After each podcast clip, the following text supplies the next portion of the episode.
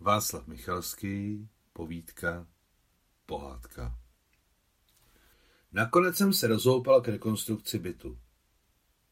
Pracovali u mne dva lidé z Novošachtinska, městečka na jihu Ruska, kde v tuhle chvíli není žádná práce. Jednomu specialistovi bylo 45. Byl šlachovitý, malý, ale symetrický a celý jako by ladil. Neskrýval, že některé operace při rekonstrukci bytu dělá poprvé. Když se ocitl v nestázích, bral si brýle v tenkém kovovém rámečku a oddáli všedivějící hlavu četl na přepravních nádobách a baleních. Poté, co dočetl, si zakouřil tu zemskou cigaretu Piotr I. a jakmile dokouřil, energicky pracoval. Všechno mu šlo jako na drátkách, všechno mu ladilo jako on sám. Za každým jeho pohybem byl cítit zdravý rozum a odanost ruského člověka s jeho starým zvykem začínat znovu, spolehnout se na náhodu a přežít.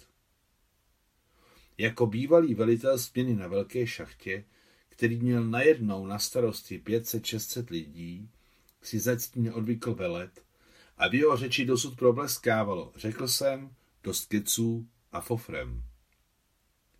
Druhý mistr byl velmi mladý.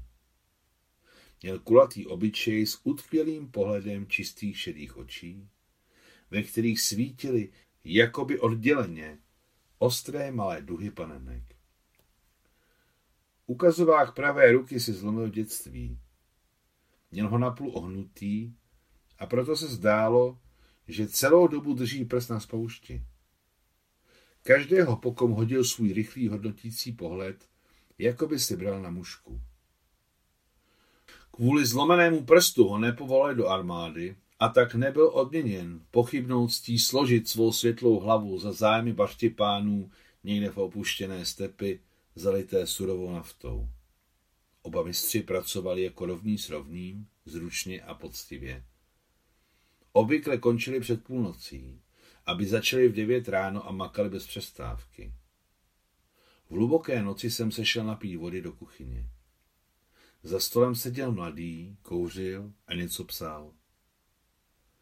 Za zavřeným oknem nezněle, sotva slyšitelně šuměl nový arbat, který nikdy nespí. Na zdech prostorné kuchyně vysely cáry starých tapet, na podlaze prkna, všechno bylo v prachu jak v sametu, smetí, špína, prostě obyčejný nepořádek při rekonstrukci.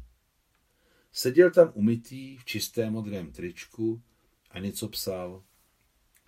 Dopis milované dívce? Otupěle jsem zívnul a položil otřepanou otázku. To ne? Píšu pohádku, usmál se provinile. Jsem starý spisovatel. Existují tisíce spisovatelů. Na světě jsou stovky ratingů, cen, večírků, literárních kritik a dalších dostihů. Ale ten chlapec sedí ve tři v noci v cizím městě, v cizí kuchyni a píše pohádku. Je to tak?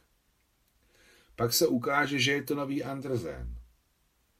A všichni ostatní laureáti, jak ratingoví, tak další, ověnčení Vavříny a Činely, budou ve srovnání s ním slaboši nebo obyčejní nazí králové.